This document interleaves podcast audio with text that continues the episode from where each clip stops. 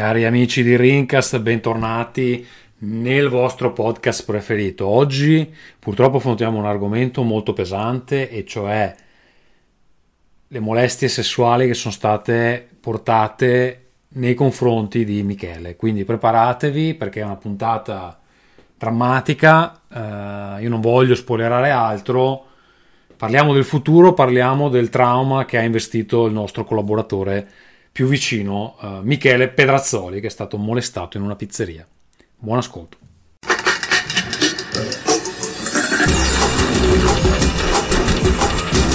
Rincast presenta Nerdcore.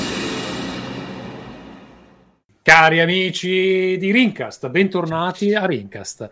Questo è l'episodio 142, credo, devo andare a controllare. Sì, mi dice il mio sito che questo è l'episodio 142. Con me questa sera abbiamo Massimiliano. Massimiliano che oggi io spero tu abbia una casa pronta perché noi abbiamo anche la sigla Questa, di casa questa. Massimiliano. Ma infatti vedi, il fascio di luce è stato pensato apposta. Vito non ha, probabilmente Vito non ha, te la devo mandare, giusto? Ce l'hai? So Casa Massimiliano. Fammi vedere. Vabbè, dopo te la mando. Poi abbiamo Simone Ce l'ho, ce l'ho. Akira. Ce l'hai? Benissimo. Simone Akira che ci parlerà delle quotazioni di Magic. Stanno succedendo delle cose incredibili nello stock market di Magic, è vero Simone? No, io volevo solo chiedere se era qui che eh, si faceva il podcast dei pezzenti che mandano la scaletta in ODT.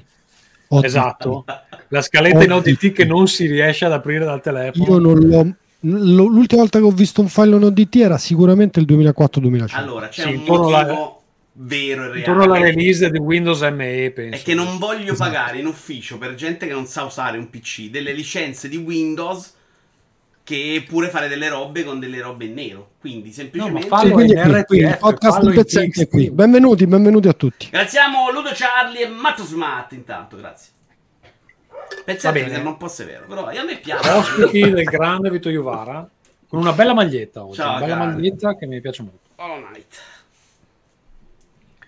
Allora Vito, si parlava di Lego, come, come va questo mese? A me sembra malissimo, ho speso una trambata, non ne voglio parlare. Però bella, bel set, quello, parliamo, allaccia- allacciamo ai videogiochi. Il set di Bowser lo metto come secondo set più bello che abbia mai montato. La macchina da scrivere secondo me è ancora primo, però Bowser è un set meraviglioso a livello strutturale, ingegneristico e progettativo.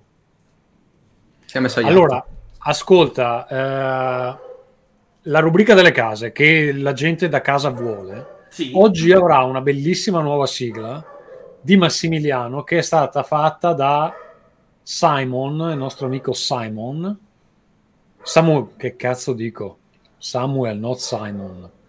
ma anche Però Simon. poi, ma lo. Simon. Adesso, adesso c'è un altro nome. Senti, diciamo cosa fa su Telegram, magari, visto che ti fa tutte le sigle, magari spingiamo qualcuno ad ascoltare. Allora, Eh. Samuele, Samuele fa una bellissima trasmissione che si chiama Radio Anziano ed è per quello che mi sono dimenticato il suo nome, perché eh, è un po' eh, l'onset della dementia, no? Allora, fa una bellissima trasmissione che si chiama Radio Anziano che esce ogni giorno, sono 10 minuti circa, di puttanate, una di seguito all'altra, eh, sample de film vari, trasmissioni trash televisive, eccetera, mischiate a musica principalmente con cui sono cresciuti gli anziani che lo ascoltano, anziani di 30-40 anni come noi, e, e ogni tanto vengono raccontate anche delle storie di vita vera che servono a eh, inasprire lo spirito di chi, di chi ascolta. E, e niente, io ve la consiglio, eh, è uscita una volta al giorno per un- quasi un anno intero. Il goal è arrivare a 365 puntate. Dopodiché Samuele si ucciderà, ha detto, l'ha promesso, e, e quindi lo stiamo cercando di guidare verso questo.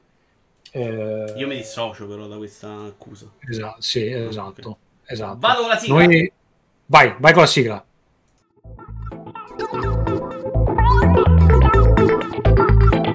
Mi piacciono i rododendri fibrillotteri. Fibrillotteri, quei denti per cenno. Fibrillotteri, quei denti per cenno. Fibrillotteri. Una volta mi sono messo un incunambolo nel culo. E la mia forza altro io non ho. Sono io il Signore tuo Dio. Probabilmente l'avete sentita malissima, ma sai che l'abbiamo fatta sentire la volta scorsa, Tommaso? In Ma anteprima? Chiaramente no, no, noi conduttori di questo podcast, ripeto, da pezzenti con i fogli ODT per usare le scalette. Tra l'altro in chat ti dicono anche come fare i PDF online. Ma non mi serve PDF, non sapevo Ma noi senso, sì. Va bene, dai. Allora, ah, io adesso sì, farò, c'ho una scaletta che faccio per me. A titolo di tutti Eh. come canovaccio, ma la devo pure convertire in PDF e mandarvela. Perché no, voi. no, sì, devi Ma farla poi- su Google come ma anche- Ma non lo faccio proprio. Eh, basta, basta che la incolli su Telegram e la piniamo. Fatto, Tommaso. Però, no, voglio che venga fattualizzata questa cosa. Hai messo la scaletta su Drive per 5 anni. Quante volte l'hanno modificata su Drive? Pronto avvocato, c'è uno qua che mi Io l'ho modificata sempre tutte le volte. Ma quando Eh, mai? Ma Eh, vedere. vedere. Allora. Ci stanno ancora scritti modificato il giorno tal d'Italia Simona Chiradri Eh. Marchi. Ma andate a cagare. Vai. Va bene. Allora, Massimiliano, l'altra volta non sei venuto perché hai millantato, eh no, ma io devo andare di qua, mi hanno invitato, sono uno importante. Dove sei andato? No, allora in realtà a settembre non c'ero perché avevo un impegno di lavoro, sono dovuto andare a Napoli dove c'è stata questa, questa mostra di foto fatti da ragazzi di comunità, eccetera, e a luglio che non c'ero per il trasloco che mi ha portato finalmente in questa, eh, in questa, in questa casa che è la principale novità che in realtà posso eventualmente raccontare per dare un senso alla meravigliosa sigla che, che, ci- che mi, è stata, che mi è stata Eh, donata. intanto, intanto vediamo che c'è un bellissimo God Ray sulla tua faccia. Ma guarda, questa è la maledizione delle lampade design Ikea che tanto piacciono alla mia compagna e mi sono ritrovato qua. È praticamente una lampada che è piena di pezzi attorno alla lampadina che la copre quasi totalmente, infatti è sempre buio, ma ha due piccoli nastri che puoi aprire e chiudere questo è il massimo dell'apertura, quindi io non solo ho il fascio di luce in faccia, non solo eh, non ci vedo una favazza, e ho anche un lampadario di pessimo gusto, però la compagna ha sempre ragione. Diciamo che hai un po' queste, queste luci che si potrebbero ottenere con una lampada RTX, giusto? Non so cosa sia, io secondo me sono, da- sono d'accordissimo. Come una, una- una lampada dell'Nvidia, no? Ti fa questo rendering de- dell'illuminazione. Sì, bene, poi tra l'altro io è- avendo anche, anche pochi capelli, tra l'altro è perfetto perché mi prende in Ah, pieno sì, la dici che c'è anche il riflesso della- Sì, È come Krillin quando lo usavano pelato per accecare i nemici. I nemici, benissimo. Va bene, allora cosa- di cosa ci vuoi parlare? Della- del viaggio a Napoli o del- della casa? Ma guarda, nel senso, il- la cosa particolare di questo trasloco è stata che il giorno prima ha rischiato di saltare del tutto. Mh, Dovevo portare di cose grosse, fondamentalmente il divano letto, l'armadio, il materasso. Mi chiama il giorno prima uno dei due che doveva aiutarmi. Guarda, Massimiliano, sono positivo. Io due giorni che stavo inscatolando qualunque cosa, persino animali dei vicini, e poteva saltare tutto all'ultimo, però per fortuna con un autocarro di fortuna c'era questo divano che svolazzava con, con lenzuolino per, per Vigevano dove abito, ma alla fine ce l'abbiamo fatta. La- la l'unica cosa rognosa è che qua è quasi tutto elettrico. Io ho il boiler elettrico, il piano induzione, ho anche qualunque cosa elettrica, però il riscaldamento è centralizzato, quindi non posso nemmeno. Cioè, ho, le, ho le due sfortune in questo bellissimo Quindi periodo questo- storico. per quest'inverno ti arriverà una bolletta che Sì, ma saprò la nuova rata chiamato personalmente Putin per ringraziarti proprio. Sì, sì, sì, mi fa, Grazie Massimiliano. medaglia all'onore. Mazzidania, esatto. Sì, sì, sì, sì. A noi oggi, a noi oggi il, il maggior quotidiano del, del paese ci suggeriva di andare a comprare le, le pastiglie di iodio in caso di radiazioni. Non ho capito perché oggi si sono svegliati. che- Quindi è sempre un bel Oh, momento qua con il nostro vicino di casa. accollare pure nella vita di tutti i giorni, eh? cioè, nel senso sei Vito Juvara, abiti a Roma Nord, fai i documenti in ODT, se ti prendi due pasticche, male te fa. eh. Ah, scusa, sei della Lazio, quindi insomma. È arrivato Michele. Buonasera. Ciao Michele. Ciao, mi sentite? Sì, adesso dobbiamo Sì, fare la solita, la solita sciarada, attacca la telecamera. No, non Metti i l'attacco perché pantaloni. sono nudo. Metti i pantaloni, sono più nudo dell'altra volta. Esatto, va bene. Metti i dai, pantaloni, dai, togli nei i prossimi pantaloni. dieci minuti chissà se riesce a Eh. vestirti. Va bene, ascolta Ah, Simone, scusa, tu- Michele, non l'avevamo preso per il six pack? Cioè, nel senso, se è nudo, noi vogliamo vedere. Ma no, una storia-. Ha una storia brutta su questo argomento, Michele, che adesso ci racconterà. Eh? Che ha raccontato storia del six pack. Eh? Del si- no, del Ma, six ma pack. do, Del pack sotto. Eh, il pack e basta, senza Six. Cioè, Six, se me l'avesse fatto... Vabbè, eh, posso raccontarla adesso o volete... E facciamo Vai, partire. vai. Ma Alessandro Beh, ha facciamo finito. partire, facciamo partire la sigla di casa Michele, dai. Se ha finito Massimiliano. Casa Michele!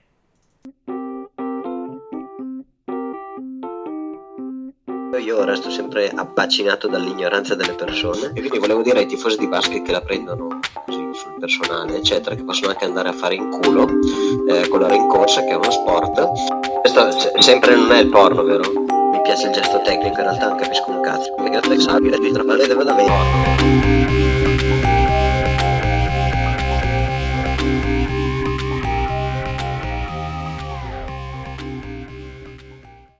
Vai Michele. Allora, ehm, di cose particolari ne potrei raccontare tante, ma preferirei raccontarvi questo. Domenica sera eh, siamo in giro, decidiamo di andare a mangiare la pizza invece di tornare a casa, eccetera. E grande classico proprio della, della domenica italiana. Allora fa, no, vai dentro te a chiedere se c'è un posto. Sì, sì, tranquillo. Eh, vado dentro e noto che c'è un signore che è abbastanza, diciamo, in stato di alterazione alcolica però tranquillo, sta bevendo la sua tipo ennesima birra alle 8 di sera e io mi metto al bancone perché mi sembra che il tipo della, della pizzeria sia lì che diciamo prende le, le ordinazioni, cerca di bloccare i tavoli e mi guarda e fa un attimo solo che guarda ho appena stappato la bottiglia, la porto al tavolo in fretta, poi torno. Quindi resto lì, mi giro, guardo il signore che stava sbevazzando, il signore che stava sbevazzando butta giù una birra tutta in un colpo, mi fissa con un sorriso beffardo, forse dovuto alla birra o altro, e nell'andare via mi passa di fianco e mi dà una ravanata a- allo scroto che io non ho mai, cioè, boh, non so se sono ragazzi in- all'ascolto che vogliono provare, ma non ho mai ricevuto una ravanata così e non sapevo cosa fare perché sono rimasto mutera totalmente in attesa e quindi sono boh, rimasto fermo, tipo di ghiaccio, sono uscito fuori da mia moglie e ho detto guarda, per notare il tavolo hanno detto che non c'è problema, però uno mi ha dato una ravanata di cazzo che l'andrologo forse ci va più leggero. e questa è stata la mia domenica, dopo me è passata, eh, così ci fai due risate, però sono rimasto proprio... No, ma ti Al- colpito perché ok, ne scherziamo, però è stata una roba ci ha sbattuto contro, è stata una roba proprio minchia. No, no, proprio una carezza, poi ha fatto poi il cucchiaio Ah, bella sotto. esperienza, ragazzi. comunque, potrei raccontarla un- tuoi figli e nipoti, eh, non- eh. Infatti, immaginati come si sentono le donne, che io per una volta la prendo in ridere, ma ci sono rimasto molto male. Immagino una donna che si sente, che ne so, fischiare o palpare il culo, eccetera. Boh, deve essere veramente un brutto vivere. Quindi abbasso il patriarcato, ma abbasso anche non toccatemi le palle, non c'è bisogno. eh. Vabbè, ma quindi eh, Michele farai causa? Assolutamente, secondo me aveva anche un po' del francioso quello lì al bancone, non sembrava neanche tutto italiano, sai, questi francesi, lo, ora si sa che fanno questi numeri. Eh sì, social, dai, È giusto, è giusto. Dal, pa- dal patriarcato al classico razzismo ci dissociamo, scusaci, Vito Iuvara, fallo. Sai, la loro cultura è un po' così, magari è un segno di rispetto che... Sì, infatti mi- pensavo che mi mettesse una lumachina anche nella tasca a sto punto. Sai che Escargot, Ah, ma infatti esatto, quando ti ha toccato, da proprio detto escargot, tu non te ne sei accorto. Tu Esatto. voleva sentire se te le rubate. Va bene, eh, Simone, hai una casa da, da raccontare o passiamo agli argomenti? Beh, ne ho passate tante, dai, se vuoi puoi mettere la sigla.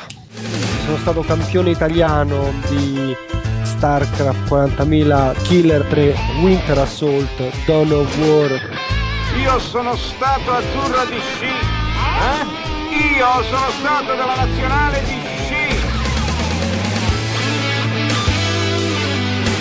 stavo per battere il cazzo sulla tastiera così gamble Te lo dimostrerà.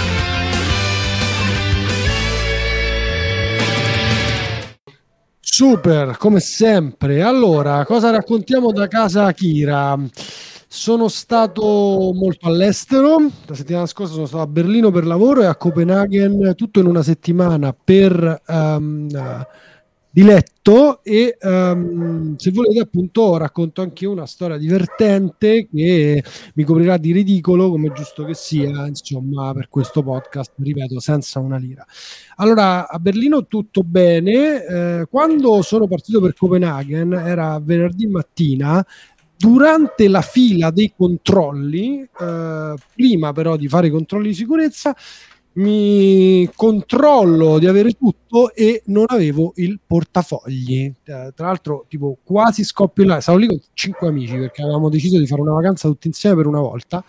e quasi appunto cioè, scoppio veramente cioè, il panico dov'è non, non lo trovo non, non è mai successo cazzo non parto sta vacanza l'aspettavo da una vita e niente mi ero perso il portafoglio nel taxi quindi ho una incredibile illuminazione chiamo la compagnia dei taxi e il tipo mi dice controllo faccio controllare il tassista mi richiamano ed effettivamente l'aveva trovato sul sedile quindi il tassista che già non era molto di sinistra, era un po' dall'altra parte e eh, aveva preso degli sfondoni durante il viaggio d'andata, mica da ridere. Ti ha chiesto cosa ne pensi del monopolio dei taxi? No, siamo, adesso arriva la, il punto. Eh, siamo passati tipo davanti a una scuola, liceo, e, e, e guardava le ragazzine per dirti il tipo e insomma mi chiama tutto sbuffato, incazzato che avevo lasciato sto cavolo di portafogli e che lui sarebbe tornato. Quindi io esco dei controlli di sicurezza, tra l'altro avevo già beggiato la carta d'imbarco, avevo fatto tutto, bla bla bla.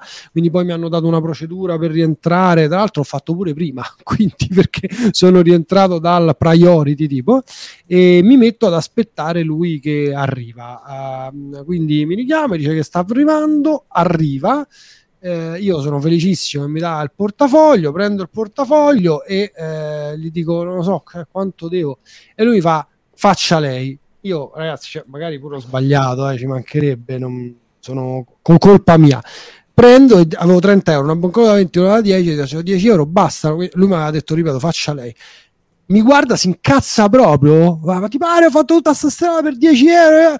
Io, tutte, io ho dato tutte e 30 al volo e sono tornato a prendere il mio aereo che quindi mi è costato molto di più, anche il taxi che mi è costato molto di più. Però ecco, questa esperienza mi ha fatto riflettere molto sulle case e sui tassisti soprattutto. No, non so perché sulle case. Mio padre, mio padre ha avuto un'esperienza simile ma molto peggiore della tua perché quando è venuto a trovarmi per venire a conoscere suo nipote è andato in aeroporto e non aveva né il portafoglio né il telefono perché per qualche motivo li aveva appoggiati in macchina sul nel bagagliaio, sai che c'è quella, quella superficie che è sopra che non so come si chiami. Ok. Dove se la gente mette i cuscini, eccetera. No, ehm, la cappelliera. Come si chiama? Tipo cappelliera, penso. Sì, forse si chiama cappelliera. E li aveva appoggiati là e mia mamma l'aveva portato in aeroporto, poi era ripartita. Quindi lei se n'era andata col portafoglio e il telefono solo che se non c'hai né il portafoglio né il telefono è difficile contattare chi ti ha portato per farti... Quindi ha dovuto prendere un taxi dall'aeroporto è tornato a casa velocissimo.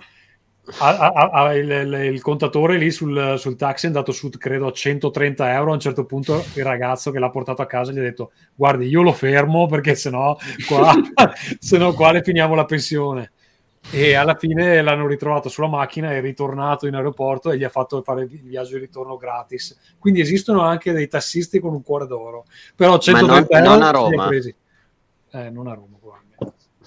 Anche tu potevi dargli 130 euro, però Simone. Eh, eh, non lo so, cioè, ripeto, eh, il punto è fai tu, no? Dice quanto le devo. Una delle fai lezioni tu. quindi è avere più contanti nel portafogli. Sì, esatto. cioè, davvero, però Mm, cioè, come dire, se mi dici potevi, tu, potevi chiedere però se mi fa lo scontrino, le do 30 euro se mi fa lo scontrino, vedere Minchia. cosa succedeva. E possiamo dire che il tassista ha dato del pezzente? Sì, anche sì, se non avevi sì. fare l'ODT, cioè, sì. possiamo dirlo, possiamo dirlo e forse me lo sono anche meritato. Insomma, alla fine mi aveva fatto un super favore quello eh, vabbè, però, cioè, per loro costa. Insomma, 20, io avrei azzardato un 20 euro, magari non 10, ma non era sta follia. Un super favore ah, non rubandoti i soldi ti ha fatto. Va bene. Comunque allora... per il resto casa Chila tutto a posto. Bella per voi. Benissimo, non hai cambiato andiamo... ancora lavoro Simone? No perché ogni tanto ci sentiamo e dici ho cambiato lavoro no. adesso faccio il raccoglitore di carote con il culo no ancora non faccio pacchi nei ristoranti però, però devo dire la verità che non vedo l'ora speriamo che non stiano, non stiano, seguendo i tuoi datori di lavoro va bene eh, io andrei andrei, andrei agli argomenti. Andrei agli argomenti ah, no, di oggi. No, no, ma io non vedevo l'ora di fare il ravanatore di carote col culo, eh, quella era la cosa. Insomma, ci tengo a sottolineare. Non, non, ho niente di particolare. Eh, quindi... eh no, scusa, ma hai raccontato della tua paternità? Io voglio sapere. Certo che ho raccontato la volta scorsa quando. Ma tu sei anche venuto, però forse sei arrivato dopo. Ah, sono arrivato dopo, ok. Vabbè, dimmi dalla volta scorsa a questa cosa è cambiato? Sorride. Cos'è cambiato? Allora, il Eh. bambino l'abbiamo misurato oggi o ieri, non mi ricordo, è 61 centimetri, mi pare. E la previsione è che diventi 1,85 m. Ah, sì? Come sua madre. Ha 11 Ah, anni tu- questo, peraltro. Eh? Ha 11 anni questo, peraltro. Infatti, probabilmente. E Hai niente, fatto dai, bene non- a dirci come sua madre, Tommaso, perché se no avevamo il dubbio che veniva da te questa cosa dell'altezza. Eh. No, Hai però, cioè, sai, sai- sai cosa mi disturba profondamente? Che, Che non che la sei il mia- padre, il mio forse. patrimonio genetico sull'altezza non conta assolutamente un cazzo. Esatto. Cioè, non Una è una sega. media, è proprio... Una sega. Senti questa, poi magari te la riascolterai con la pipa accarezzando un segugio davanti al caminetto fra 40 anni. Mio papà eh, mi ha detto che di solito per dare una buona stima si fa così, considerando la carne che mangi, la, la sanità, eccetera. Nelle- nell'est Europa, nell'ovest Europa si fa così: prende l'altezza della madre, l'altezza del padre, e se è maschio più 13, diviso, eh, scusami, madre più padre diviso 2 più 13. Se è femmina, eh, madre più padre, eh, meno 13 diviso 2, perché se è femmina di solito è un pochino più bassa. Quindi te basta fare le misure con, con tua moglie, eh, più 13 diviso 2, circa puoi stimare. Però, come dicevi tu, sì, lì il contributore più grosso è, è- è Però tua scusami, moglie, Michele, un è morta più la scienza in questo momento. Cioè, hanno vinto i È morta la Novax scienza, sì, sì. Con sì, questa sì, hanno- modo per sapere l'altezza di un figlio, capisci che è proprio una roba di se la mette a Allora, 4 se fosse come dice Michele, Salvini sarebbe- ha fatto un carosello 1,92. dicendo un ingegnere la pensa come me, capito? Se, Eh, se- proprio. se- se Michele ha ragione diventa 1,91 quindi non so, non so. Lo Allora chiedevano dalla chat che parametri hai usato. Io non ho usato proprio niente. Sono andati a fare le- i controlli che fanno regolarmente i bambini, hanno delle stime. Ovviamente è prematuro perché ha due mesi, quindi penso che le cose possano anche cambiare, però eh, possono vedere. ma anche tu puoi crescere, anche tu puoi diventare Esatto, più anch'io magari anche fra un po'. Io sono un believer di questa roba qua. Sì, sì, però può diciamo che al momento è, so- è sopra la media per quanto riguarda l'altezza. Comunque, vabbè, dai, mi piace un casino essere papà, mi sto provando delle emozioni che non avevo mai provato prima e lo, lo consiglio a tutti. Lo consiglio a tutti, soprattutto alla mia età, ovvero quando comunque fuori non ci andavi, non c'è più voglia di ubriacarti e sei in quella fase della vita dove se non inizi a mangiare meglio, a fare un po' di sport, eh, muori. Quindi, secondo me, è un buon momento questo per, per avere un bambino perché comunque cioè se mi dice guarda che devi rimanere sul divano a tenere il bambino a me va benissimo. Cioè proprio la, la mia serata ideale. Quindi non ecco l'unica cosa è che il mio tempo per i videogiochi che era già basso prima adesso ormai è ridotto a una o due ore a settimana. Infatti anche questa volta ho giocato praticamente le stesse cose dell'altra volta però vabbè me ne faccio una, una ragione alla fine non, non ho sta fretta di giocare tutto Ti preoccupare, arriverà che avrà dieci anni, ti odierà e tu potrai ricontinuare a giocare Esatto, potrò, quando non vorrà più stare con me. esatto. Adesso se- forse non so se lo sentite in background perché sta- mia moglie sta cercando di farlo dormire, ma la sera non ne vuole sapere. Vuole dormire, cioè si addormenta, se lo tiene in braccio, se no se lo lasci lì non, non fa un cazzo. Così, va bene, dai. Argomenti di oggi? Vai. Allora, io, Simone, eh, Vito era molto curioso su- delle tue impressioni sullo Steam Deck. È arrivato, no? Allora, le mie impressioni sullo Steam Deck sono ottime e eh, sono contento di poter dire pubblicamente che Vito non mi deve più 675 euro, ma anzi è stata una eh, grande, un grande acquisto. E, mh, allora, inizialmente, proprio i primi giorni, tra l'altro, mi ero mezzo attaccato al telefono con lui perché non capivo un cazzo. il- la console come va in stand by non è chiarissimo come si spegne. Scusami, scusami, scusami Simone, tu ti sei fatto dire da Vito, delle cose l'ingegnere tecnologiche, ti sì. sei fatto dire le istruzioni, tra l'altro uno ci sarà un cazzo di manuale, due li vai a rompere i No, coglioni il a manuale non c'è e se no l'avrei letto che a me piacciono i manuali gli vado a rompere i coglioni quello perché se lo merita. Cioè anzi se avessi potuto le- rompere i coglioni su altre cose su cui lui non sapeva niente era meglio Sempre così magari si doveva informare su Google. le risposte, non erano vere. no però Ma- cioè, avevo dei mezzi problemi anche su certi giochi che- perché adesso lo dico eh, ci sono alcuni giochi che non sono perfettamente ottimizzati con Steam Deck Però, e quindi però, so Simone, fatica. facciamo questa user journey. Cioè, tu apri sta cazzo di scatola da 700 euro, 675. sì, sì, Io mi immagino che devi fare due cose. Uno, collegarla a internet. sì. E due, metterci il cazzo di username di Steam. Fine. Che cazzo devi altro fare? Ti ripeto, non, era, non, mi era chiarissimo come andava in stand-by la console, come si spegnesse, perché ogni tanto sembrava, spe- cioè c'è stato un momento in cui io provavo ad accenderla, non si accendeva, provavo a spegnere, non si spegneva, non si capiva dove, in che cazzo di uh, limbo fosse, e quindi ho okay. fatto il video e l'ho mandato al mio amico Vito Iuvara. non ha un, tipo un leddino, quindi non è studiata benissimissimo, no, un leddino un che ti dice sto acceso, sono in sospensione. No, questo non ce l'ha, vero? Uh, Sinceramente non te lo so neanche dire. Perché no, comunque ci sono le scritte, dai. Magari ci ha messo forse un po' troppo ad accenderti e quello ti ha messo un po' in ansia.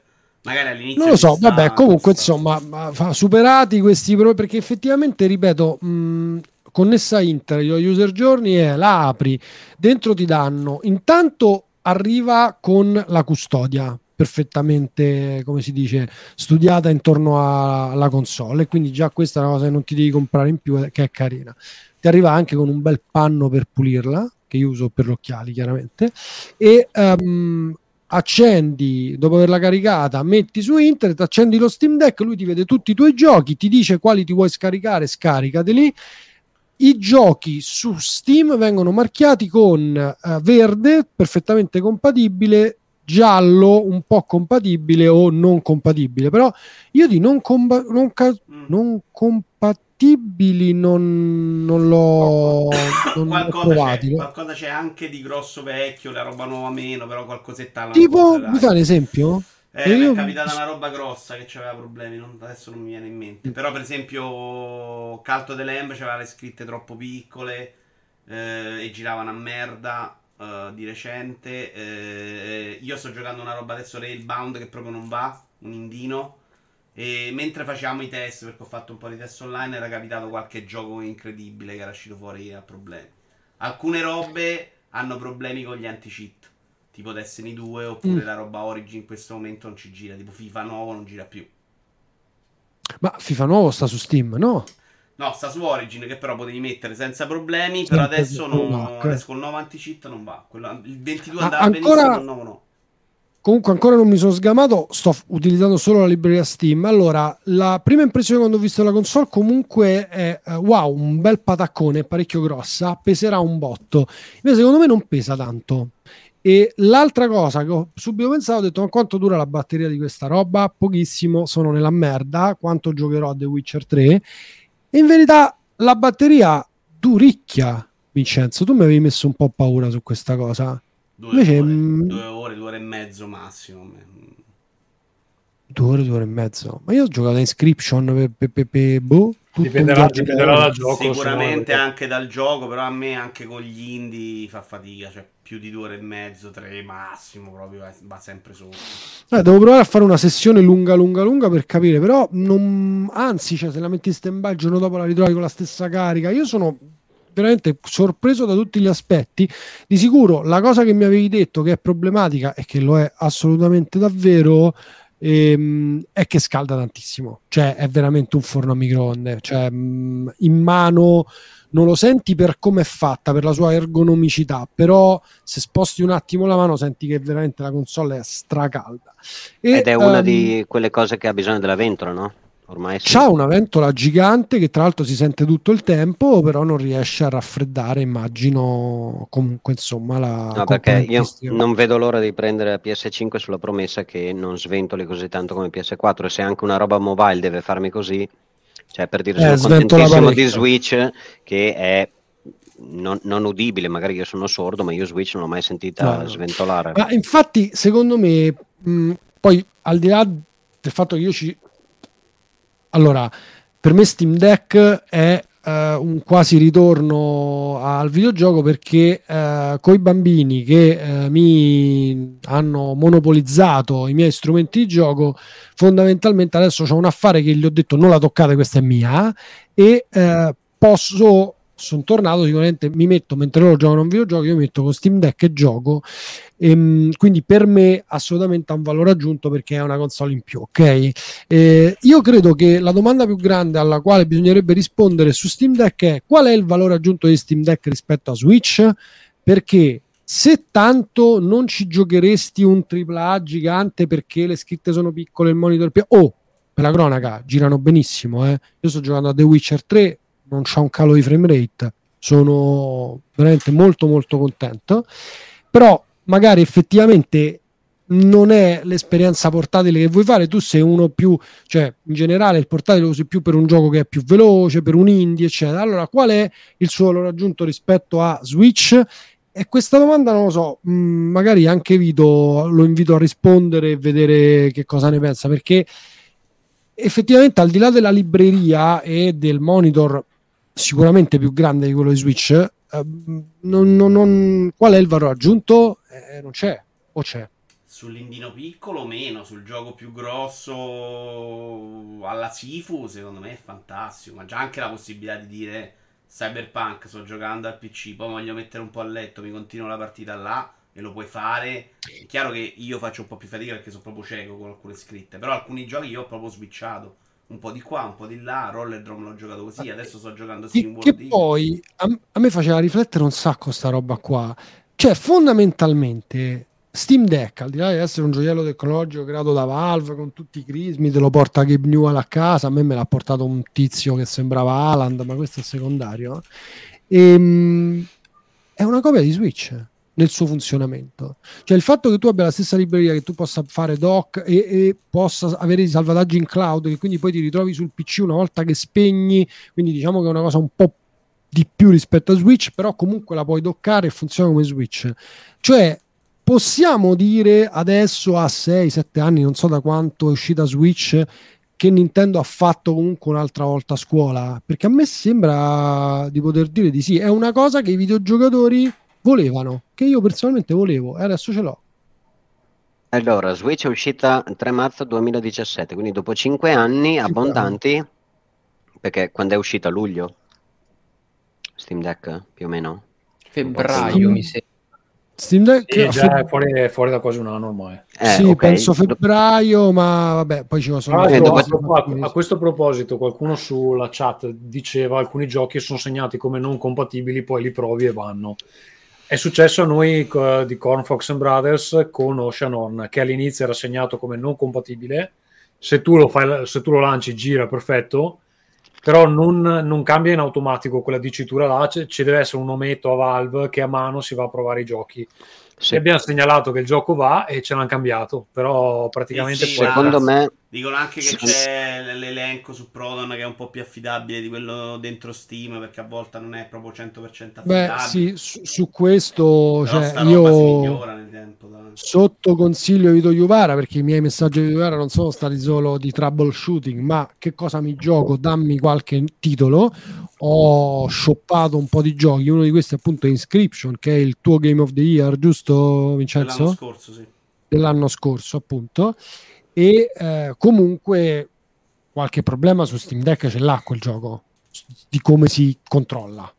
Cioè, questo è poco ma sicuro. Non ho idea, io l'ho giocato su PC, PC tutto il tempo. PC, Vabbè, provalo sì. giusto per provarlo, però le, quello è dato come compatibilità media eh. e insomma un pochino di... Tu che modello hai preso Simone? Quello top di gamma 675 è il massimo che puoi pagare quindi okay, lo stesso il, il, vabbè, se, cioè, sei uno che ha i soldi uno di successo non è che pretendo però volevo eh, capire io mica faccio i file ODT comunque ma mai visto a me un file ODT eh, il, file, il, file, del scusa che il file? Il, il bonus dello schermo eh, te, lo, lo noti molto? eh, io non ho mai visto un altro Steam Deck. Ok, quindi, quindi... non sai come sono gli altri. È peggio no. sicuramente dello Switch OLED, però l'OLED si vede la differenza. Io devo dire che l'ho provato in studio, ho provato quel gioco che, di cui non ha parlato nessuno, ma in realtà è molto carino. C'è quella demo ambientata nell'universo di Portal che ti fa provare un po' tutti i tasti dello Carina, Steam Deck. Eh, sì, Simo, devi ricordarti ah, sì. di giocartela. Aperture Lab.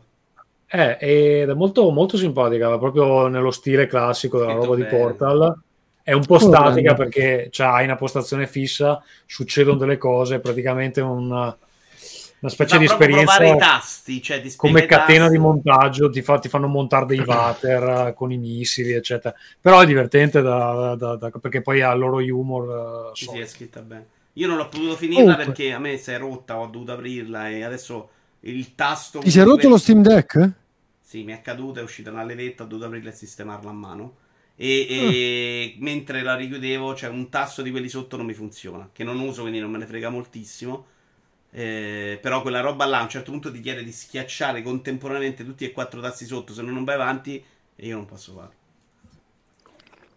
Comunque, per diciamo, fare la somma, perché non mi ricordavo, ma anche per magari gli altri utenti e ascoltatori del podcast più distratti, si parte da 419 euro, c'è la versione 549 e la versione da ricchi, ricchi, ricchissimi 679 euro, che ha più spazio, il vetro, eccetera, eccetera. Sì, anche il fodero dovrebbe essere migliore, c'ha un monitor un po' meglio e la memoria. Io ho comprato Invece- anche una memoria extra.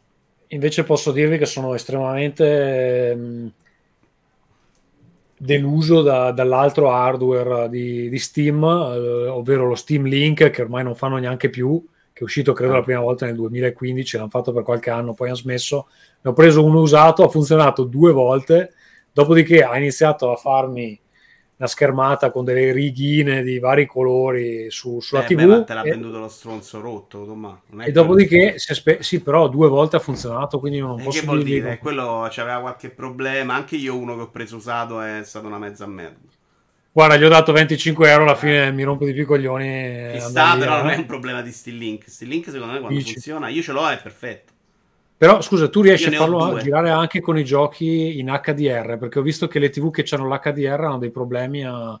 Cioè, No, fa- no, ti no. fanno vedere i giochi tutti slavati perché lui non supporta l'HDR. Ti risulta? No, non ci ho fatto caso e quando è successo forse non me ne sono accorto. Però Steam Link vedo che incolpare il venditore perché effettivamente due volte ha funzionato, quindi boh.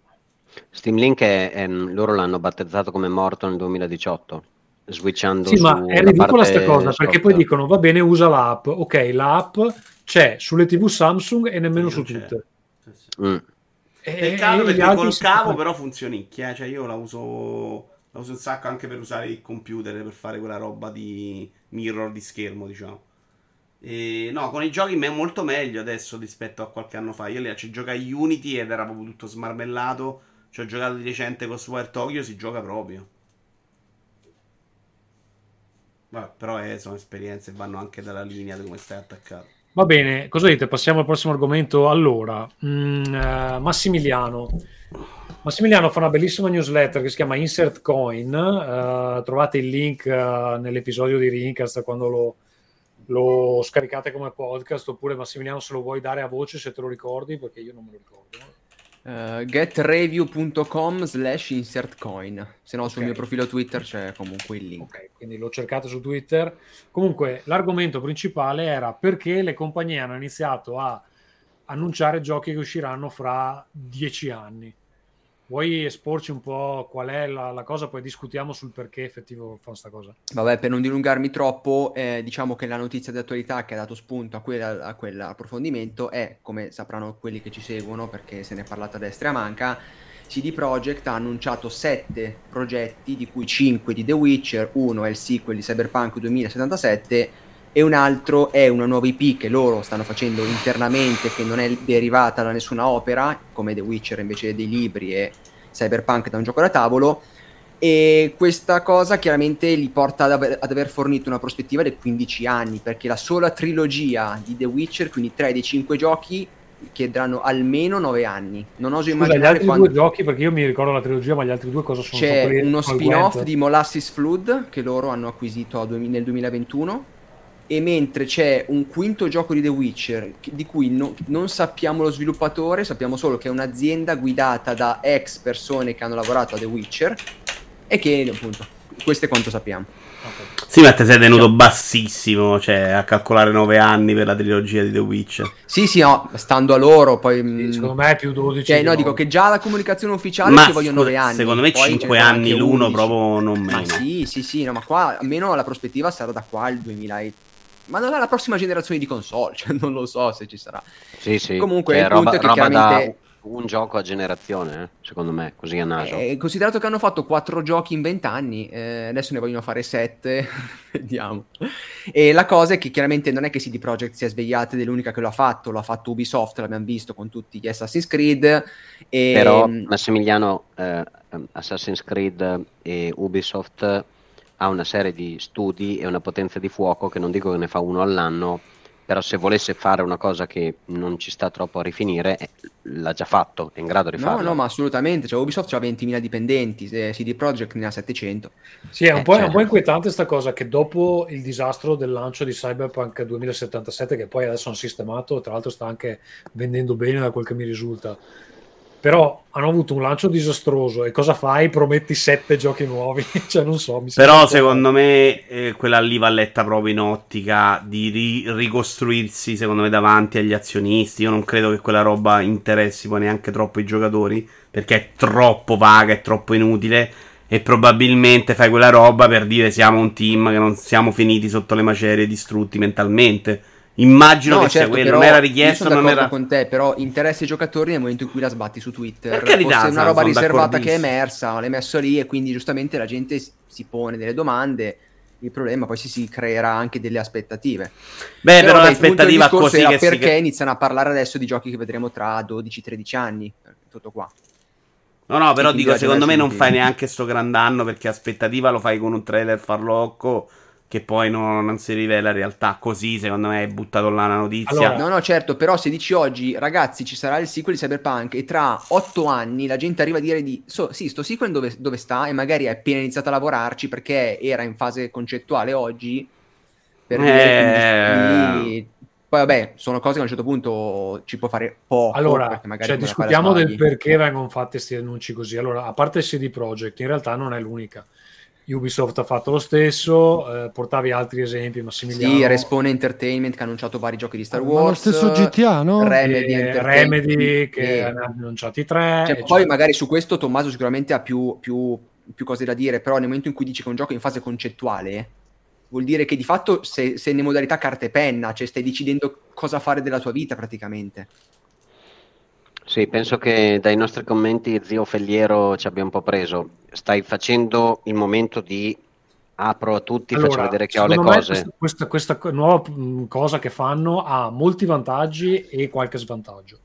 I molti, svanta- i molti vantaggi sono quali? Uno, setti le aspettative per dieci anni e non hai quel carnevale continuo di speculazioni, leak, eh, eccetera, che alla fine ti rompi i coglioni e basta, dà fastidio ai team marketing e in qualche modo eh, ti metti i bastoni fra le ruote di continuo, diciamo, mh, togliendoti eh, hype ai progetti che magari tu cerchi di annunciare per una fiera, eccetera, che ti vengono annunciati prima. Loro hanno già detto ci sono tre giochi di Witcher, la gente sa che si aspetta almeno una nuova trilogia, che poi i dettagli fuoriescano in futuro è già meno dannoso che fuoriesca tutto.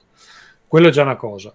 La seconda cosa è che questa è una cosa che era successa con Housemark quando lavoravo lì, anzi, forse era appena che ero andato via. Avevano bisogno di assumere gente perché lo studio si stava ingrandendo, non riuscivano ad attirare talento perché uno non ce n'è abbastanza nel paese dove vivo. Dovevano importarlo dall'estero, cosa che hanno fatto, solo che non potevano dirgli a quello a cui stavano lavorando. E quindi la gente diceva: Ok, ma io dall'Australia vengo, ma voi che cazzo state facendo? Cioè, non vengo a farmi intervista, come si dice, un colloquio A a. Helsinki se mi devo fare 50 ore di aereo, perché poi hanno preso gente dalla Nuova Zelanda, cioè sono andati proprio dall'altra parte del mondo. E, e adesso, cioè, se possono annunciare prima almeno alcuni progetti, codename, eccetera, la gente è già più interessata. Questo non riguarda Asmar perché Sony, secondo me, sta procedura non, non la farà ancora per un pezzo. Però se uno deve andare a Remedy, se uno deve andare a eh, 3D, ehm, CD Projekt, magari eh, dicendo guardate che ci sono 5 giochi di The Witcher, gli appassionati di The Witcher sanno che volendo possono, possono mandare l'application lì. C'è la, face- c'è la parte re- relativa agli investitori che per CD Projekt li devono rassicurare, come diceva qualcuno in chat prima, magari hanno bisogno di attirare i publisher e quindi mettono sul piatto già le cose possibili in maniera che possono essere anche i publisher in prima persona a farsi vivi, fa scusa ma spiegami cos'è Project Vanguard che ho qua 200 miliardi mh, che non so dove piazzare. E queste sono le co- cose positive. Quelle negative è che ovviamente, cioè, se fai un piano a 13 anni, sai già che non andrà a buon fine, perché è- è- gi- già quando lo fai a 2-3 anni cambiano mille cose. E quindi i cambiamenti in corsa saranno assolutamente assicurati.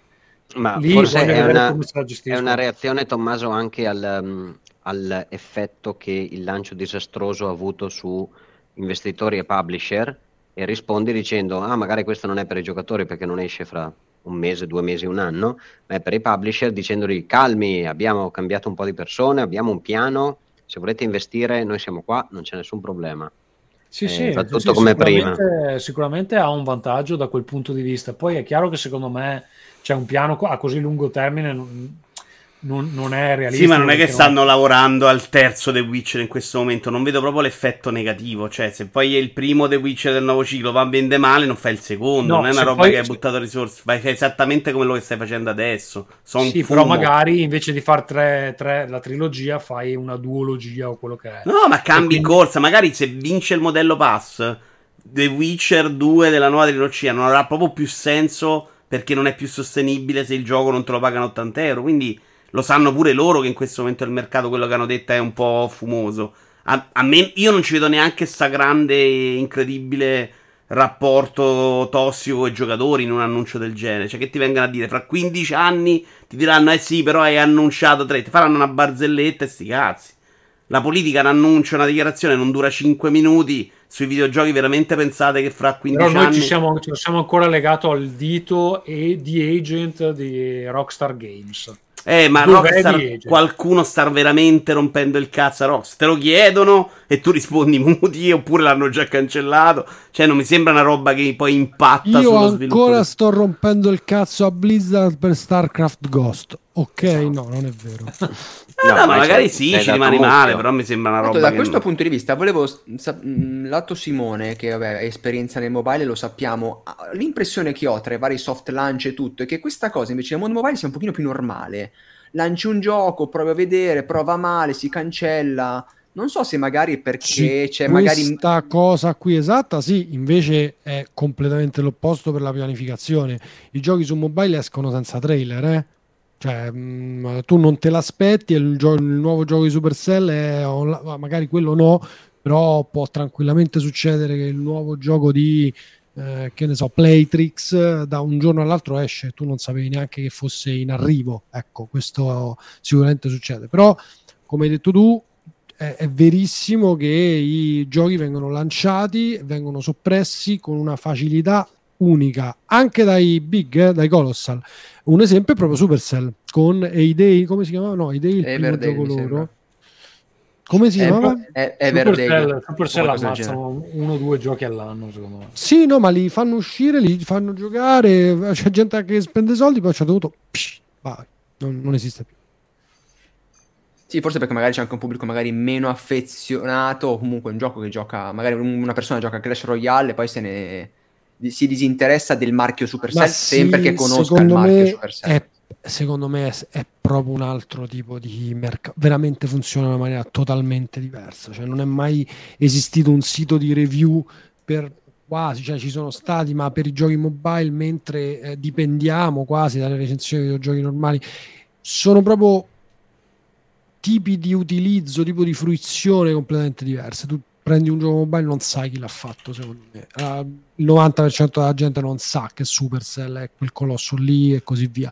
Cioè, io credo che la gente che gioca a Candy Crush non sa neanche che King ha altri giochi, ok? Cioè, proprio...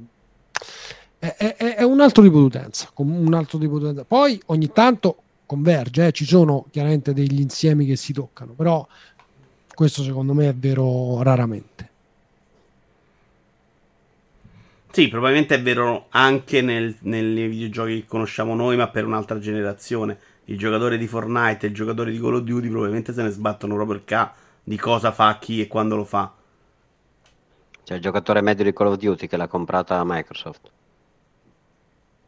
Che gli frega? Non lo sa ancora al momento, secondo me.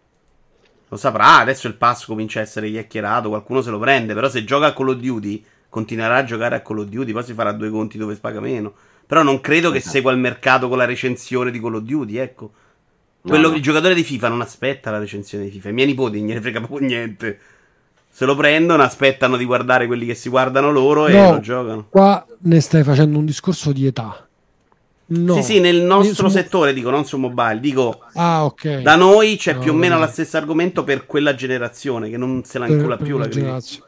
Certo, vabbè, però magari quando arriva, cioè nel senso, se io penso ai ragazzi che seguono gli streamer, che comunque sono già un po' più grandicelli, i tuoi nipoti, i miei figli, eccetera, cioè alla fine gli streamer in sé sì, sono monogioco solitamente, ma anche no, no? Cambiano spesso gioco, spiegano, dicono, Come no, fanno come no. gioco. Quindi fondamentalmente penso che a una certa poi tu prendi conoscenza del campo in cui ti, ti trovi, cioè del mondo dei videogiochi, e effettivamente sai che eh, Modern Warfare è uno dei vari episodi di Call of Duty, ce ne sono altri, quella casa fa altri giochi, se ti piace ti ci affezioni, non saprei, poi dipende chiaramente quanto lavorano bene. eh.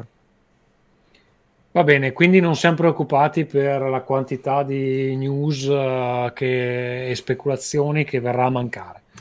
Io voglio invece, se vogliamo tornare, voglio invece prendere in giro come è stato presentato quello di Ubisoft. Perché Ubisoft invece fa una presentazione, ok, liccata prima tutto il casino, ma in cui non si capiva un cazzo. Cioè, loro hanno fatto, si usciva da quella presentazione Ubisoft in cui non si è capito cos'è Infinity, non si era capito bene il gioco The Witch, quando arriva, dove arriva e dove si colloca. Non si era completamente, cioè di Mirage non si era visto niente. E di quello nuovo, ok, ho messo solo l'ambientazione. Quello Perché magari secondo me è più tutto in flusso, cioè eh, probabilmente quello del eh, ex lì c'è solo la- il logo e poco altro. E- Infinity non ce l'hanno, però, secondo me, un piano. Anche perché, tra l'altro, tempo fa, quando Ubisoft confermò i leak di questo Infinity, ne parlò come se fosse quasi un gioco live service. Adesso scopriamo che è un hub, praticamente è un, quasi un, Esatto. un'interfaccia, un hub, un software, non si capisce, un mondo interconnesso. A di- dentro ti allacci per giochi. fare tutte le altre E esperienze che saranno molto diverse. dici, ah, che non, me l'aspettavo questa cosa. E l'hanno spiegato anche male, quindi si è aggiunto un doppio livello di Sì, ma, confusione. cioè, secondo me lo stanno spiegando talmente male che, che sta cambiando, cioè gli sta cambiando sotto i piedi. Perché Eh, loro- loro ho capito la prima volta che sarebbe stato un live service, cioè un Assassin's Creed che fa tutti gli Assassin's Creed.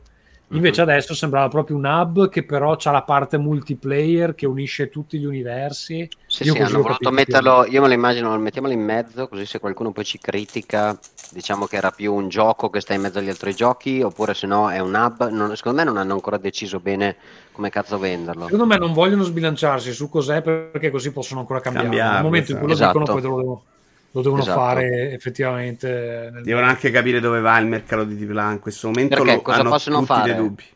Se fanno roba single player, tu fai un abbonamento speciale, hai tutti i giochi e poi, tra virgolette, hai finito. Tra virgolette, perché comunque ci sarà almeno centinaia di ore di gioco. Invece in realtà faranno qualcosa che prosegue nel tempo, le stagioni, magari le stagioni vanno a riprendere giochi vecchi, cose di questo genere. Ma stanno ancora veramente, secondo me, ragionando a co- come, come lo possiamo da vendere? Cosa facciamo? Facciamo un abbonamento nell'abbonamento eh, di Ubisoft dedicato solo a eh, Assassin's Creed? Ce lo possiamo permettere? Abbiamo abbastanza portata, abbastanza giochi? No. Andiamo a impoverire l'altro abbonamento? Facciamo un gioco che ha una parte gratuita e una parte aggiuntiva solo se hai Ubisoft, eccetera, eccetera? Chi lo sa? Non lo sappiamo. Una cosa sono contento, però, se vogliamo chiudere su Ubisoft, è che a me piace che il, il AAA in questo momento si stia guardando un po' allo specchio e stia dicendo forse non è il caso di spingere solo sugli open world a mille ore. Quindi piano piano sta ritornando un po' l'attenzione a un altro tipo di gioco che è quello con cui siamo cresciuti noi, da 15 ore chiuso, tipo Mirage, tipo come erano gli Assassin's Creed prima, o come Guardiani della Galassia, cioè prodotti che non vogliono fare l'impossibile o accontentare tutti. E questo Sì, secondo sì, me anche è perché sono prodotti positivo. che coesistono serenamente all'interno del catalogo della stessa azienda. Quindi. Sì, Vabbè, sono secondo dai. me più monetizzabili velocemente. Cioè, secondo Questa me si sono anche resi conto che veramente... Scusa Simone.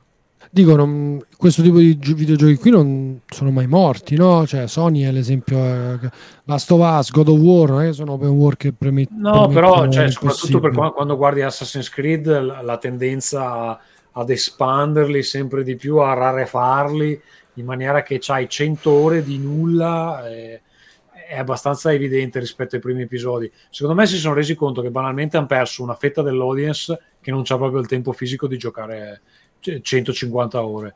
E hanno detto, però, questi qua sono quelli che hanno anche più soldi. Perché? Perché Certo. ce li stiamo autoescludendo eh, facciamo dei giochi più piccoli che, che questi qua possono gestirsi. Secondo me ha- hanno fatto un po' quel conto là. Ma puoi farne Perché- anche di più, Tommaso. Cioè, oggi se vuoi fare il nuovo Valhalla ci devi mettere 8 anni, cioè non ce la fai prima.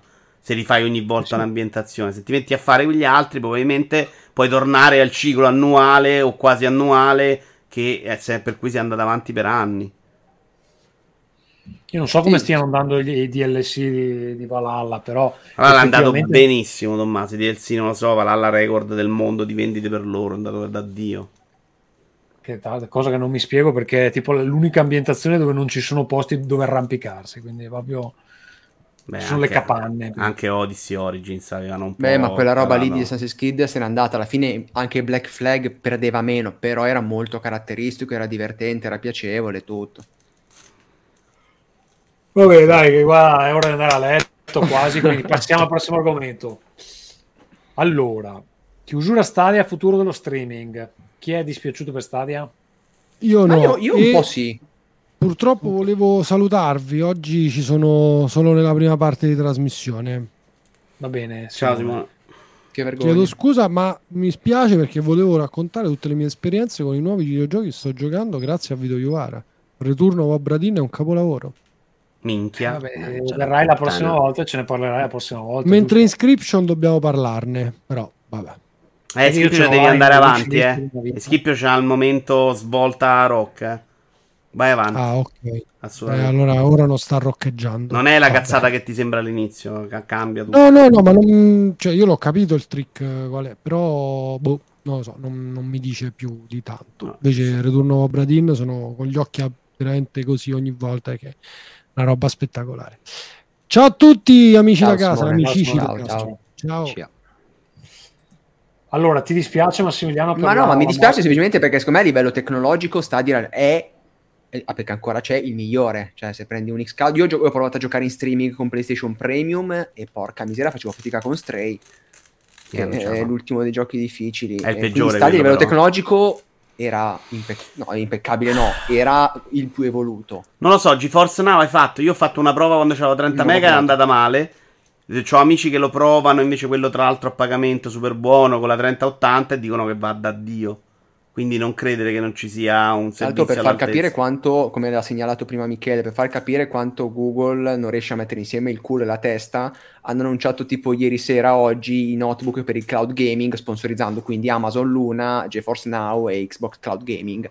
Sì, Quando sì, io lì, io, lì, io lì sono muto, ma anche quando gli sviluppatori su Twitter dicevano ma cazzo noi lanciamo a novembre, figa, ma che Sì, cazzo sì, ma non guarda, uscì?" ma stavamo seguendo la conferenza Eh, come Google sotto Massimiliano- embargo l'altro giorno, siamo scoppiati a ridere in redazione, perché, ma che stai facendo?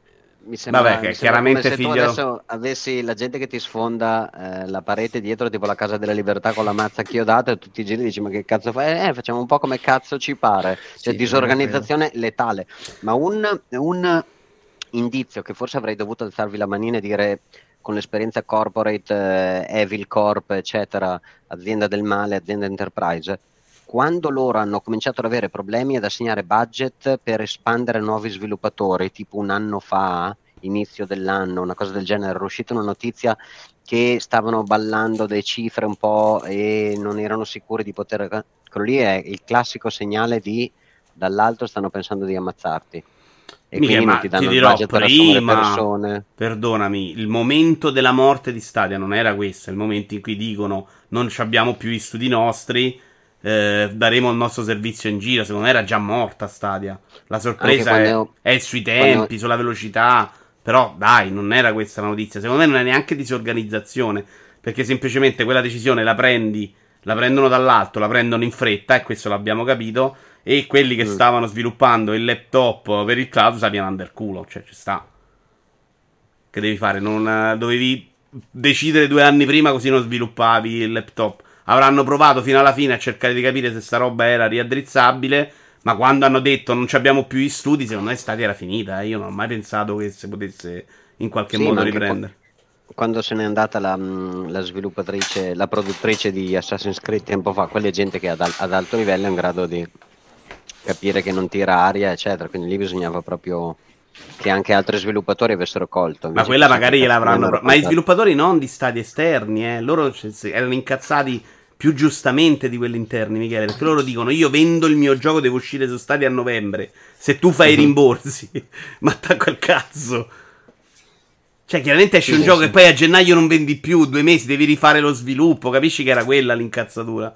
Anche perché comunque nel caso peggiore è buttato nel cesso magari un anno di sviluppo, Eh, le persone che certo. ci hanno lavorato, il marketing, eccetera. Quindi non è che si può E poi adesso devi reinventare tutto il marketing, perché poi secondo me adesso ti conviene non uscire proprio su Stadia, ma provare ma a venderti come esclusiva su un pass, uno di questi che ti danno i soldi. No, ma tanto sì, adesso non, però- non pubblicano nuovi giochi, cioè non puoi comprare altri giochi, quindi non penso che da qua a gennaio uscirebbe. Non No, puoi però comprarli? Immaginati che tu vuoi uscire. Hanno chiuso lo no? store. Sì, sì, chiuso. Hanno fermato, diciamo, l'uscita dei buoi dalla stalla. Ma immaginati che tu oggi sei uno sviluppatore e dici, ok, va bene, non possiamo uscire lì, usciamo dall'altra parte. Io se fossi quello del Game Pass o della PlayStation ti guarderei e dice, ah, sei tornato a più miti consigli, ah, minchione. Mm, guarda, forse adesso i numeri per cui compriamo e produciamo il tuo gioco e lo pubblichiamo sono un pochino più bassi di quando eri venuto a trovarci un anno fa. Perché ovviamente li puoi prendere per la gola. No, no, chiaro. Loro, loro de- sono- loro hanno un prodotto, non hanno più una piattaforma dove venderlo e tu hai la piattaforma e gli dici, eh, attenzione a fare cagate, eh, perché io ho bisogno che tu mi fai uno sconto più... Però Michele, più perdonami, in quel momento in cui tutti abbiamo pensato che Stadia fosse morta, secondo me tu sviluppatore comincia a lavorare su un piano B. Sì, Dice, uno no, che, l'ha- uno che l'ha capito, sì. sì, Ma sì. come fai a non capirlo? Dai, che c'era rimasto in piedi. Nessun tentativo di voler venderlo, nessuna più pubblicità, studi di sviluppo ammazzati. Cioè, erano rimasti Chiaro. super entusiasti. Intanto se ne sono andati tutti, Michele, proprio sbattendoci la Sì, porta sì. faccia. Tommaso sta facendo un muro bianco, No, Massimiliano stavo è andato a togliere delle se- briciole. se- stavo provando a vedere se c'era la, l'app di GeForce eh, sulla mia TV, ma non esce. Allora, Eh, no? c'è su qualche televisore se Samsung, marco, mi o Samsung o sì, Stadia Samsung era tutto l'hub per il cloud. Stadia era su LG, GeForce era Mm. Samsung. Ok, io ho un LG C6, C8. e No, LG attacco. e LG attacchi al cazzo, ce li ho anch'io e attacchi al cazzo. Vabbè. Poi diciamo, lato tecnologia continua a pensare che il cloud gaming Oppure era uscita, eh, però non è- serenamente in futuro. dice. Cosa scusa Massimiliano? Continua a pensare che la fruizione del cloud gaming funzioni e quindi da qua a dieci anni la sua, la sua- la sua nicchia se la prende serenamente. Poi che sia Stadia, sia Google, se, mh, sia Microsoft, sia Nvidia, sia Amazon, non lo so. Però è comodo, c'è poco da fare. Amazon pure sta andando con i piedi di pombo. Dicono che c'è comunque su LG, Tommaso. Sta andando con i piedi di pombo perché Sì, Luna no, non l'abbiamo ancora vista noi.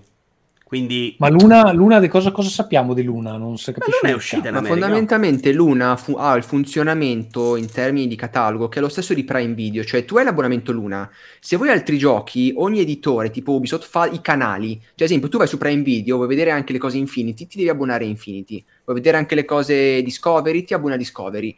E per esempio, se vuoi giocare ai giochi Ubisoft su Luna, devi avere anche l'abbonamento ai canali Ubisoft, oltre a eventuali costi che Amazon ti chiede per loro. Esatto. Hanno Diciamo applicato il modello le- per l'audiovisivo. Le offerte, le offerte attuali sono Ubisoft 17,99 al mese, Jackbox Games che sembra una roba di mm, tipo Mario Party dei poveri 4,99, poi ci sono le offerte interne eh, Amazon, quindi free con Prime, oppure Luna Plus 9,99, Family 5,99, Retro 4,99. E hanno de- delle robe di giochi loro come, come il PlayStation Plus, cioè sta roba qua. Io qui lo, qui lo dico, qui lo nego, quando in Amazon Prime vedo fai l'abbonamento ulteriore, scateno proprio cioè, eh, il, il porco tutto, perché per me il fatto di avere una piattaforma e richiedere un ulteriore abbonamento a sta piattaforma mi fa veramente girare le Tra palle. l'altro vedo che molti sono esclusivi delle TV Samsung, ma ha senso sta roba? Cioè E esclusivo sono accordi che ah, Samsung avrà pagato per averlo. Posso Mm. Immaginare. tu ti compri il Samsung. Se sei Sì, povero, ma- cioè, Tommaso, la però non è neanche colpa TV non è nostra. una roba che cambia ogni due anni, cioè io sta qua me la terrò dieci anni prima che... uh, Vabbè, ma arriveranno queste cose. Qualcuno diceva Fire Stick. Secondo me, sta roba è proprio in fase di smossamento. Una volta che prendono piede, probabilmente non hanno neanche bisogno di prendere soldi dalle TV e li vogliono da tutti i giocatori. Me l'aspetto dappertutto. Anche Xbox Game Pass non è ancora sulle TV, per esempio. Ma è chiaramente un servizio che non funziona ancora al 100% e quindi piedi di piombo da parte di tutti. Mm. Vabbè, Su. Michele che non vuole abbonamenti extra, Michele, cioè, ci stanno che puoi avere tutto per- tramite Amazon. Secondo me è un modello che può starci. Cioè, guarda come cazzo dobbiamo pagare per guardare noi esseri umani maschi, Mhm. alfa, il calcio. E quindi Sì, non mi rivolgo a siete- nessuno di voi e capisci che è un dramma. siete, siete seviziati, seviziati a bestia da, da sta roba qua. dalla- Però per me quello è un esempio di, di piattaforma che dopo aver servito per alcun peri- un po' di periodi il, il cliente ha trovato il modo di buttartela nel derrière. Cioè di, No, di secondo me la piattaforma fa la piattaforma. Eh, cioè, la piattaforma per la piattaforma e poi ognuno fa il suo. Io ho il PC, se voglio giocare Origin, gioco Origin, se ho Steam, vado Steam. Cioè, chiaro che quando vincerà il modello pass, se vincerà si smezzerà. È come, come se è smezzato sui film. Altrimenti non c'è la forza. Tu veramente con 5 euro vedi tutto. Però c'hai una varietà. Secondo me già il punto di vista dei, dei film e telefilm è diventato impegnativo, eh. Perché molto più dei videogiochi è decentrato. E quindi quando HBO si staccherà da Sky anche da noi, ci avrai Disney HBO, eh, Apple, e poi uno sceglie, fa un mese di qua, fa un mese di là, anche sti cazzi. Secondo Ecco, me nel, l'unica- nel complesso spendi comunque meno di quanto spendevi prima di videogiochi. Eh. L'unica cosa che posso dire buono è che Amazon ha questo allineamento mondo del gaming, mondo della TV, eh, per cui almeno diciamo in maniera eh, verticale quando hai qualcosa di, di Amazon hai un po' di tutto. Cioè hai un abbonamento per tutto quello che vuoi vedere per le TV, una cosa di base, poi magari alcuni canali sono a pagamento e anche per Prime Gaming. Questo per me è il prossimo livello, se qualcuno mi dicesse prova a pensare quadri, eh, quadridimensionalmente, tipo Ritorno al futuro, dire qual è il prossimo livello del pass, che il tuo pass non è più solo i film o le serie tv, ma il tuo pass è un contenuto base che possiamo garantire che al 70% delle persone non dispiace di contenuti digitali, a musica, i video, i giochi e ti do questo pacchetto qua. Poi è chiaro che se tu sei uno che in realtà fa tutto base, ma per la musica vuole il disastro, magari loro ti dicono pacchetto aggiuntivo qualità esagerata, oppure pacchetto aggiuntivo per giocare solo in, ehm, in cloud, ci gestiamo noi tutto lo sbattimento delle schede video, eccetera, e tutti i giochi dell'ultimo momento. Questa cosa qua secondo me Microsoft invece non ce l'ha ancora, quando in realtà potrebbe dire mi lancio da un'altra parte, faccio una collaborazione con Netflix, esco con un pacchetto ancora più della Madonna e devasto tutti, perché ho la console per chi vuole il fisico, lo streaming per chi lo vuole e anche la parte di altri contenuti. E cioè non ti entra in salotto, ti devasta la, la- la- la- casa perché ti- ti arriva dappertutto. Ci manca la piattaforma mobile, ma ormai abbiamo visto che non c'è più diciamo, un movimento e quindi non, non spinge più nessuno lì. Questo per me è Secondo il passo successivo. Dobbiamo imparare noi a essere più bravi a disdire, a fare solo quello che ti serve quando ti serve. Perché la nostra abitudine è farlo, lasciarlo là. Sta roba, più passerà il tempo, più sarà improponibile. Invece tu t'ammucchi un po' di roba su Netflix, a stagioni finite, te la vedi, ti fai un mese, due mesi, ti hai visto tutto, poi ci rivediamo fra quattro mesi. Cioè, sta roba deve essere chiaramente più nella nostra testa. Io credo che non si possa convivere con sette abbonamenti di film o telefilm. E non, lo stesso Sì, no, non- beh, a un certo punto la spesa inizia a diventare abbastanza ingente. Poi... Io ho provato, se vi fate sti conticini tra una cazzata e l'altra, poi per me la musica è ininfluente, quindi mi tengo il free tranne agosto quando vado a camminare. Eh, il cinema Apple, per esempio, la scanso, però Apple faccio quello. O m- quando me la regalano, faccio un mese, mi recupero tutto e poi mi muore lì. Disney Plus la faccio per i nipoti, Netflix la fai, comunque già un po' ne devi fare. Però facciamo una, una cosa proprio a bestia a caso. Una PlayStation costa 400? Cin- Mm, eh, hanno più, aumentato credo. adesso anche. La Digital 5,50 mi pare. Ah, ok, quanti, digitalmente. abbo- quanti abbonamenti da 10 più 10 euro? Perché diciamo che ne fai due. Ne fai due, sono 240 euro l'anno, hai bisogno di due anni interi per recuperarla e non hai comprato giochi con, con la PlayStation. Quindi comincia a avere per me un senso. Se si spacchetta troppo l'offerta, torniamo a forse il fatto che non è più conveniente, ma ad oggi è ancora più conveniente ed è ancora più eh, disruptive perché si spacca la console, vedi te che ti cade, eccetera, la console non ce l'hai, hai un controller, hai Tu qualcosa. stai parlando di cloud invece di console, però non di pass in questo momento. Esatto, sto Ok. parlando di cloud. Cioè, se per me è come l'auto elettrica, cioè se il salto lo fai, lo devi fare completo, non puoi prendere una roba ibrida dove dici ho ancora dell'hardware in casa. Devi dire, boom, via, futuro. Sì, sì, se passi cloud, sì, no, però noi stiamo facendo un discorso più sul modello pass che sul modello cloud. Che al momento non è pronto per le connessioni, amici miei. C'è sta roba è improponibile oggi. Ma chi è che l'ha usata e ha Però detto, io- "Por- porca troia, non è giocabile? Io, per esempio. Cioè, tu non riesci a giocare. in No, streaming. no, eh, riesco a completo. giocare. Stadia va bene. Adesso mi sono fatto anche qualche partita, però è troppo un passo indietro. Intanto torno a 1080. Secondo, eh, tutto buffer sul nero. E a me quella roba fa un po' ribrezzo. Finché posso, giocherò in un altro modo. Però, secondo me, era già una roba pronta per i casual Stadia. Con connessione già a 100 mega e non a 30 mega. Perché a 30 mega era già peggio. eh. Però un mio cugino qua sotto, cioè, può giocare tranquillamente in quel modo.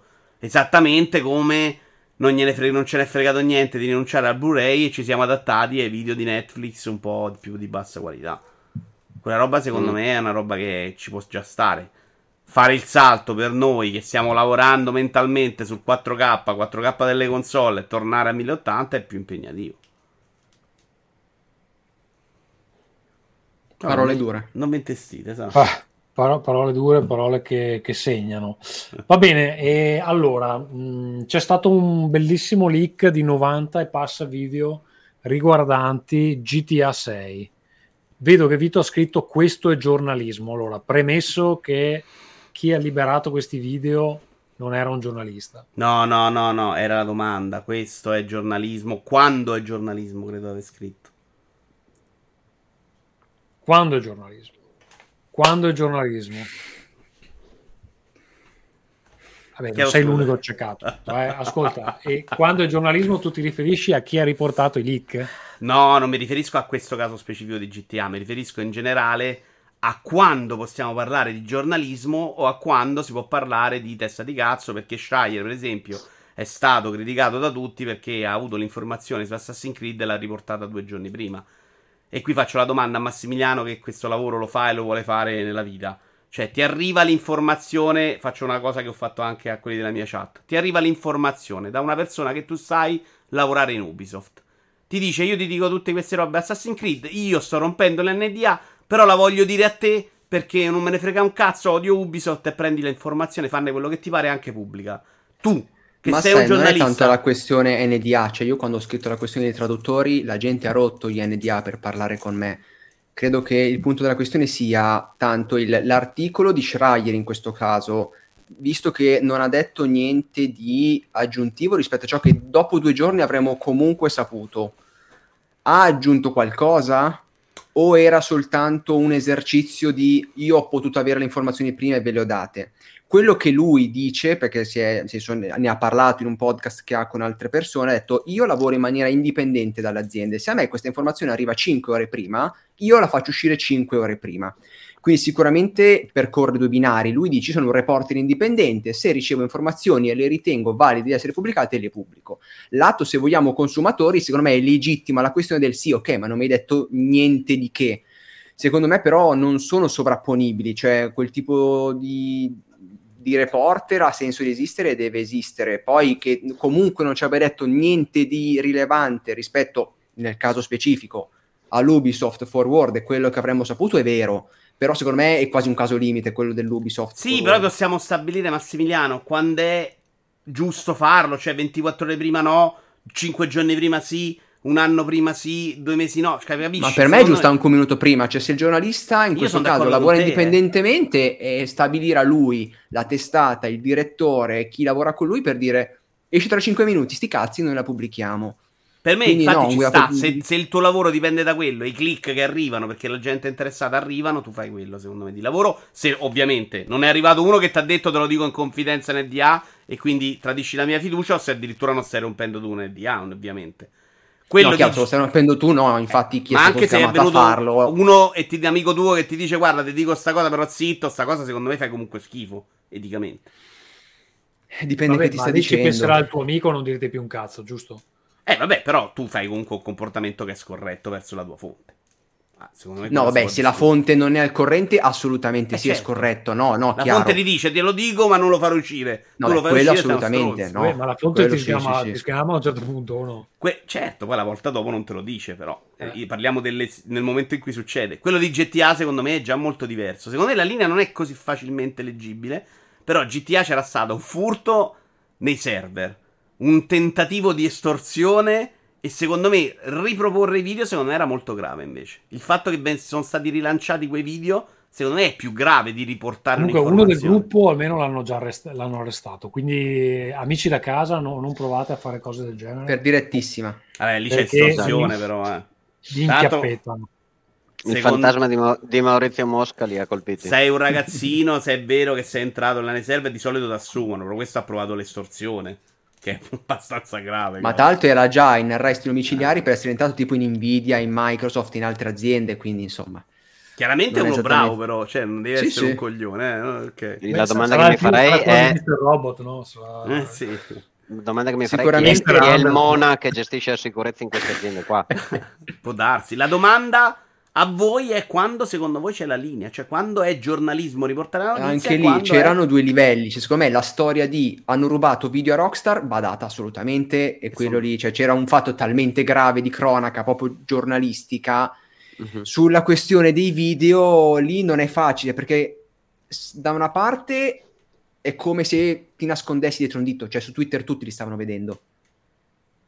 A quel punto tu cosa puoi chiederti? E lì però secondo me non c'è una risposta assoluta, ma è soggettiva. Che faccio? Io contribuisco a un'ulteriore diffusione o comunque dico vabbè, mi Beh, fermo anche se so come- che tutti ne stanno parlando. discorso- ti ricordi quando è successo, credo un anno fa circa, che era cascata la funivia da Certo, parte il video del? Mottarone, sì, il discorso è... È uguale. ha, ha molte similitudini, certo. Cioè, c'è il video della funivia, alcuni giornali la pubblicano, fa un casino di click perché la gente vuole vedere le, le persone che muoiono schiacciate Mhm. e, e- e, cioè è giornalismo o sei un pezzo di Io là ce l'ho la devi risposta, però. eh, a me quella roba fa comunque schifo. Cioè, no, non puoi pubblicarla senza chiedere magari il permesso di tutti. Quindi, no, Io credo là, che la- là ho si, si debba dubbi. assolutamente partire dallo spiegare perché in ogni caso hai fatto qualcosa. Cioè che tu decida di pubblicare o di non pubblicare, spiega perché l'hai fatto. Poi possiamo anche non essere in accordo, va benissimo. Cioè, ad esempio, Vito probabilmente anche se glielo spieghi ti dice no, per me non dovevi pubblicarlo. Mhm. Però il fingere che questa questione non debba essere affrontata o ci- seguiamo la corrente, sti cazzi, quello è un problema. Sp- hai voluto pubblicare i video di GTA per i click, per il salcazzo, va bene, spiega perché l'hai fatto. Di, guarda, noi l'abbiamo fatto perché ritenevamo che fosse giusto farlo. Benissimo, almeno ti sei assunto la responsabilità di farlo. Farlo solo perché, boh, ma ne parla la gente senza dire né perché né per come, secondo me quello può creare confusione perlomeno. Signor Good non capisce perché è grave rilanciare i video, non li hai rubati te, sono una notizia. Secondo me, e lì però non è facile, signor Good. Secondo me, per dire, eh, nel momento che hai ottenuto le informazioni, non era grave dire, ok, il protagonista è femminile, succedono queste cose, la mappa è tot. I video però era proprio materiale, secondo me fisico, rubato. Per me quella roba, e lo dico, non è un assoluto, per me era un limite che non avrei mai valicato. Per me quella è più Ma magari potremmo dire che potevano essere raccontati meglio. Cioè, la notizia di ci sono cinque video, ciao. Non... Io non è so, appunto- io cioè, dal punto di sapendo come si stanno lavora- ancora su YouTube, eh. sa- diciamo. sa- Sì, sapendo ma anche su Twitter li trovi ancora. sviluppatore, secondo me tu sai che stai facendo un danno a Rockstar ogni volta che rilanci quel video là, perché non è come erano intesi Certo, da mostrare. Se sai qualcosa di sviluppo, sai anche che eh, non sono assolutamente pensati per, per la fruizione pubblica, però il pubblico li percepirà come in effetti ha percepito come materiale marketing. La grafica è la prima Infatti- cosa che si finisce in un videogioco, no? sono stati, sono stati riempiti di insulti perché il gioco è brutto da vedere, sembra che faccia cagare, eh? ma non è materiale che deve, cioè i giochi non sono belli, non sono fruibili fino a pochi mesi dal lancio, spesso uno o due mesi dal lancio. E quindi mostrare quei video là e danneggiarle è come, fa- è come se Stephen King gli rubassero la, la- la prima bozza de- di un libro che lui magari scrive sul water a penna mh, Gli senza appunti, rileggere. gli appunti, esatto. Tommaso, Sì. però ti chiedo una cosa, secondo te, invece di star lì a criticare la gente che è deficiente e quindi nascondere in reazione tutto il nascondibile fino alla fine, che è la nuova È chiaro linea. non puoi nascondere su internet, però rilanciare. No, no, quello- l'idea di adesso è nascondiamolo, facciamo l'annuncio a due mesi dal lancio, quando facciamolo vedere, se no ci portiamo dietro le polemiche. Non sarebbe invece un bene fare quello che hanno fatto magari con Dead Space? Cioè, provare a mostrare piano piano, abituare anche il pubblico a capire che sta roba Sì, è una però- roba in sì, essere- sì, allora, secondo me sì, e infatti, cioè, andando avanti, secondo me sarà la cosa da fare, ma deve essere controllato dallo sviluppatore, non è che gli rubi i video e rilasci la roba. No, no, Perché a quel certo, certo, non è- no, quello è ovviamente sbagliato, Tommaso. Cioè, se Ma c'è lo sviluppatore che ti può commentare su cosa stai guardando, è un discorso. Se uno ti rubano i video che non erano pensati per il pubblico, Quello che abbiamo visto un po' con Beyond Good and Evil 2 e con Dead Tra l'altro, cioè- scusa, per riallacciarci, per rialla- riallacciarci al- al- alla prima news lì che parlavamo, alla seconda, eh, dove dicevamo de, eh, perché annunciare i giochi così presto. Nel momento in cui tu hai un piano a 15 anni, secondo me il marketing si tramuta in sta roba qua. Cioè che tu da adesso puoi iniziare a parlare del prossimo capitolo di The Witcher partendo dai concept art e fai stream su stream su stream su ogni minchiata, le texture e così, e un po' alla volta mostri il gioco, ci metti tre anni a mostrare tutto e però hai materiale marketing per sempre, perché prima il problema è se tu lavori in un depar- dipartimento marketing di un'azienda di videogiochi, è successo a me, è successo a un amico che lavora a Ubisoft qua a Redlinks, a Helsinki, sono tre anni, quattro anni che lavora a Ubisoft, siccome non hanno ancora annunciato un cazzo di gioco a cui sta lavorando lui, lui sono quattro anni che come dipartimento marketing non può fare il suo lavoro. Cioè è, è da ammazzarsi eh, sta roba qua, perché tutto quello che prepari è per uso interno. Eh, buono, dai.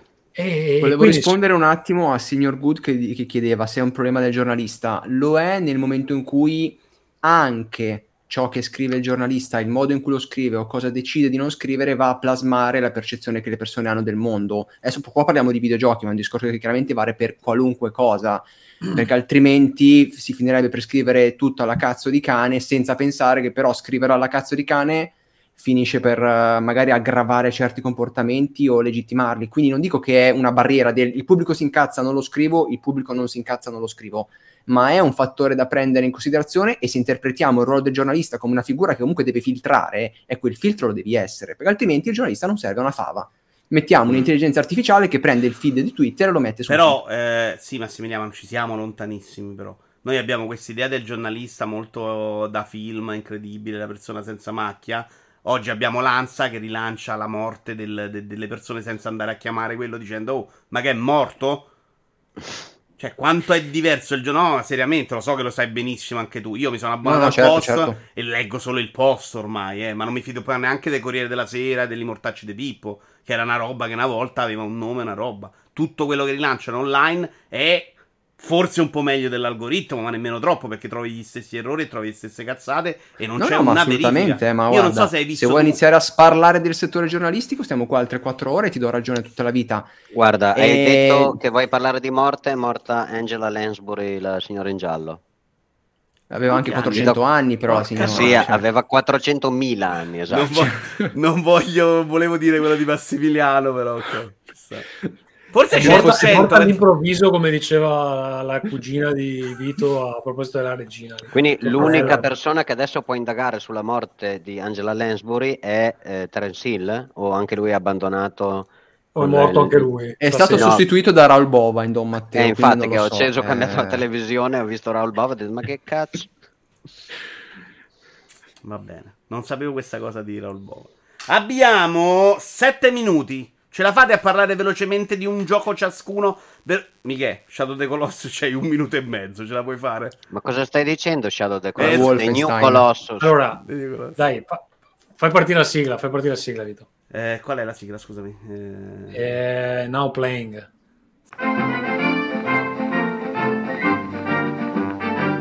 Now playing. Cioè, sta cosa che mi partono in automatico devo toglierla perché è una rottura di coglioni. Comunque, vabbè. Dopo che finisce una, riparte in loop. Ah. Con Ma parto io perché l'unico gioco che ho giocato avendo poco tempo è un gioco mobile che è Survivor.io, che fondamentalmente, se conoscete Vampire Survivors, è quello in versione mobile, anche tante dinamiche sono molto ispirate a quello, quindi per chi non lo conosce hai il tuo personaggio che deve affrontare orde di nemici e man mano che li, che li affronta accumula punti esperienza, migliora la build, accumula le abilità, così facendo può affrontare nemici più forti ed è secondo me su mobile funziona forse ancora meglio che, che su PC perché si gioca facilmente con un dito, c'è la levetta virtuale per muoversi.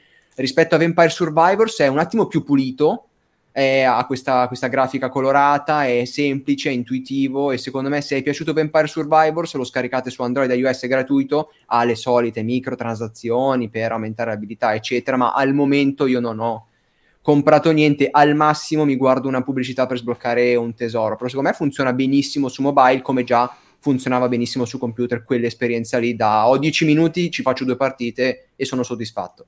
Ottimo, perché non, non ascoltate i miei datori di lavoro, ma sono pieno di call da 10 minuti dove uno si parla addosso, eccetera. Quindi in muto, spegni la telecamera, scusate un attimo, Ale, Ci vai col cazzeggio. Ok, dico due cose io. Uh, l'unico gioco che sono riuscito a finire questo mese è l'altra volta avevo parlato, stavo iniziando, che avevo iniziato Immortality, l'ho finito e devo dire che finisce d'improvviso, almeno a me è finito all'improvviso. Da quello che ho capito, finisce a tutti in, in un modo un po' diverso. Perché dopo un tot di eh, sto gioco, ve ne avevamo parlato, dove hai dei- dei- degli spezzoni da, di tre film da sbloccare, un po' alla volta capisci la storia eh, dei film e la storia del backstage dei film. Dopo un tot di ispezioni che blocchi, parte che un, cioè c'è un momento dove sembra che si sia impiantato il gioco e in realtà è la fine del gioco perché su- succedono delle cose a schermo che adesso non so cosa dirvi perché è un mega spoiler. Eh, però mi è successo all'improvviso e dopodiché mh, tu puoi continuare una volta che hai visto i titoli di coda puoi continuare per vedere se sblocchi altra roba però nel momento in cui succede quella roba lì sai che hai finito il gioco e quindi non hai neanche tutto questo stimolo a continuare. Io devo dire che alcune cose di- che sono successe soprattutto nel backstage dei film perché poi c'è questo mistero sul perché sti, film non siano mai usciti. E alcune cose si capiscono alcune cose non le ho capite. Probabilmente se torno lì ci sono ancora degli ispezioni da sbloccare però sta cosa che il gioco a un certo punto decide che finisce mi ha lasciato un po' così quindi, boh, un esperimento interessante, ma secondo me non completamente riuscito. Michele? Eh, allora, The New Colossus, la, penso la seconda puntata della nuova, del reboot di mm, Wolfenstein, eh, prosegue la saga di Blazkowicz, che è un capitano americano, si trova nella dopoguerra americano, però hanno vinto i nazisti, quindi in realtà in questo momento gli stanno occupando l'America. Eh, non l'ho ancora finito, c'è una parte di sottotrama di lui con eh, il papà che non ha mai accettato, che l'ha sempre ritenuto un fallito e anche eh, tutto il discorso eh, all'interno del sottomarino con il team, la squadra con il quale parli, è chiaramente uno sparatutto, però la parte della trama non- secondo me non si sono tirati indietro.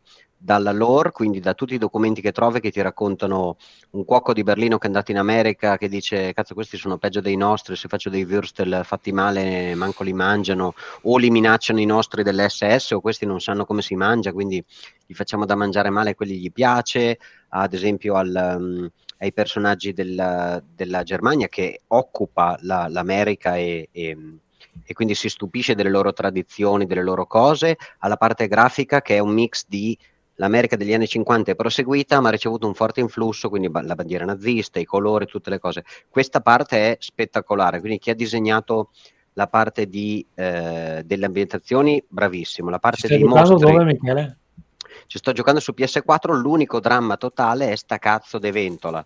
Non sventola quando partono i video, che vi, che vi consiglio perché sono ehm, di non skipparli perché sono veramente belli, raccontano un po' Sono un paio e sono proprio da, da storia del videogioco, secondo me. No, sei, sono sei- sei veramente... arriva- sei arrivato alla, alla- alla scena con Hitler? Mi pare che nel Non so- 2.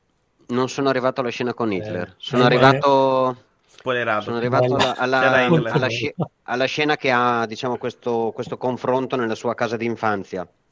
Non so se ti ricordi. Sì, sì, E ma, no, ma me lo ricordo, mi era piaciuto molto. La parte sparatutto è un po' punitiva, un po' aiutata, perché comunque hai la possibilità di fare un po' una specie di lock-on e quindi di citare un pochino almeno la difficoltà che piace a me, che è quella dove ancora è uno sparatutto e non devo diventare stronzo a trovare l'angolo giusto, la strategia. Però mi spinge un po' a dire, ok, quello ha due armi, se gli comincio a sparare a una mano, perde una mano, quindi mi lascia un po' stare sulla lunga distanza, allora sto lontano e lo massacro da lontano tenendo sotto controllo gli altri nemici. L'intelligenza artificiale dei, diciamo, dei, dei- della carne da macello non è più così banale. Quindi tu ti nascondi e col cazzo che ti lasciano stare, ti vengono veramente a cercare in due, in tre da angoli diversi. Le ambientazioni sono fatte in modo che non puoi camperare, stare in un angolo e appena vedi un'ombra secchi qualcuno. Quindi per me è gioco da giocare. Tra l'altro adesso lo trovi a veramente 5-10 euro, forse te lo tirano nella schiena con qualche Game Pass o, o PSN Plus. La mia promessa del 2022 era Xbox finire è tutto questo. Bethesda, quindi è tutto su Sì, Xbox sì. Game Pass. Sì, sì, e fare anche eh, quello dopo che è New Blood, che se non sbaglio sono le figlie gemelle di lui, perché ovviamente la storia è proprio un racconto di Eh, però abbassa le lui. aspettative. eh. Il terzo c'ha proprio la voglia di fare il gas e quindi tenta, c'ha una struttura che è proprio molto meno avvincente da quel punto di vista. È pensato Ok, basta che non diventino basta che non diventino open world, per me va bene che Eh, ma è peggio. bin- È peggio dell'idea di Open World perché è fatto a struttura in cui fondamentalmente è un Open World ma lo fai sempre nella stessa zona. E quindi è una rottura dei coglioni. E a livello di trama non ha niente a che vedere con la qualità di questo, secondo me. Allora forse mi Diciamo che o lo giochi con qualcun altro o probabilmente, come dice Vito... mm, Ti diverti, però non c'è niente di contorno. C'è sta roba di ok, ci rifacciamo il livello, si spara bene, i due hanno i poteri, però. Boh. Ok, mi avete messo in guardia. E niente, quindi comunque continuo a puntare Inscription e Return of Obra Dinn anch'io. E appena ci avrò un attimo, lì mi dicevate che era meglio PS4, quindi la prossima volta magari starò guardando questi perché continuo a sentire recensioni di gente che dice ma che cazzo fai, compralo, è uno dei, dei giochi da giocare. Va bene, Tommaso, sono le 22. Io andrei con i saluti. Tanto io non sto giocando un cazzo e per la prima volta nella mia vita ho un backlog. E quindi direi possiamo procedere. Benissimo, ragazzi, eh, grazie a chi ci ha seguito anche questa sera. Grazie Vito per averci ospitato. Noi ci rivediamo nel mese di novembre, ma eh, vediamo perché all'8 novembre inizia la mia prossima campagna di crowdfunding, quindi probabilmente non fra un mese esatto. Quanti soldi giorno perderà più. Tommaso questa volta con questo? Quanti soldi? Guarda, anche Siri si è attivata per, per insultarmi. Va bene, dai, vi saluto. Ciao a tutti. Rai da Mottura, va bene? Vai, vai. Vai. Ragazzi, andate da Mottura e ditegli che è un infame. No, brutto infame. Si capisce che stiamo giocando. Ditegli forza Juve. Forza Juve, visto che stasera è andata benissimo. No, Forza Allegri, che la, la- la subisce di più. Che lui è un grande appassionato. Grande fan di Allegri, esatto. In questi giorni sta gogolando, gongolando impazzito su Twitter, eh, facendo- prendendosi una rivincita. Va bene, signori, grazie mille. Oh, di più però venite, avete tutti i coglioni. Dai, siete sto ok su sto ride? Maledetti. Ciao a tutti! Ciao ciao ciao ciao ciao ciao ciao ciao ciao ciao ciao ciao.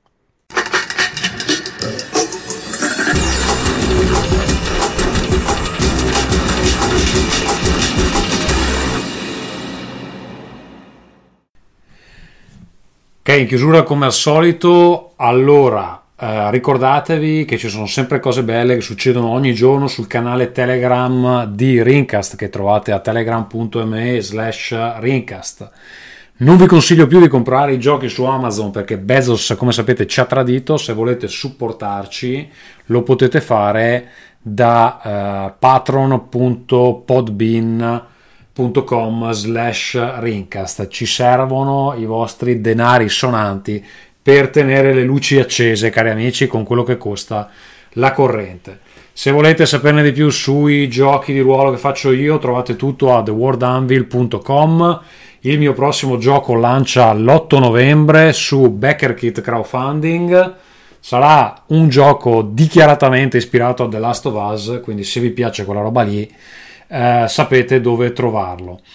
Eh, potete trovare ovviamente Vito su Twitch, se ci avete seguito in live già lo sapete, ma comunque è www.twitch.tv Vito Juvara, Simone parla di Magic su YouTube, Massimiliano Di Marco scrive una bellissima newsletter che si chiama Insert Coin, eh, Marco Mottura che non è con noi da qualche giorno comunque eh, ha un'ottima trasmissione che si chiama Round 2 su Twitch, c'è un podcast giornaliero che si chiama, quasi giornaliero, che si chiama Gong. In definitiva trovate tutti i link eh, nella descrizione dell'episodio. Anche per questa puntata abbiamo utilizzato Producer del nostro ascoltatore Alex Raccuglia per editare appunto il podcast. Trovate tutti i dettagli se vi interessate di audio a ulti.media slash producer. Ciao e alla prossima.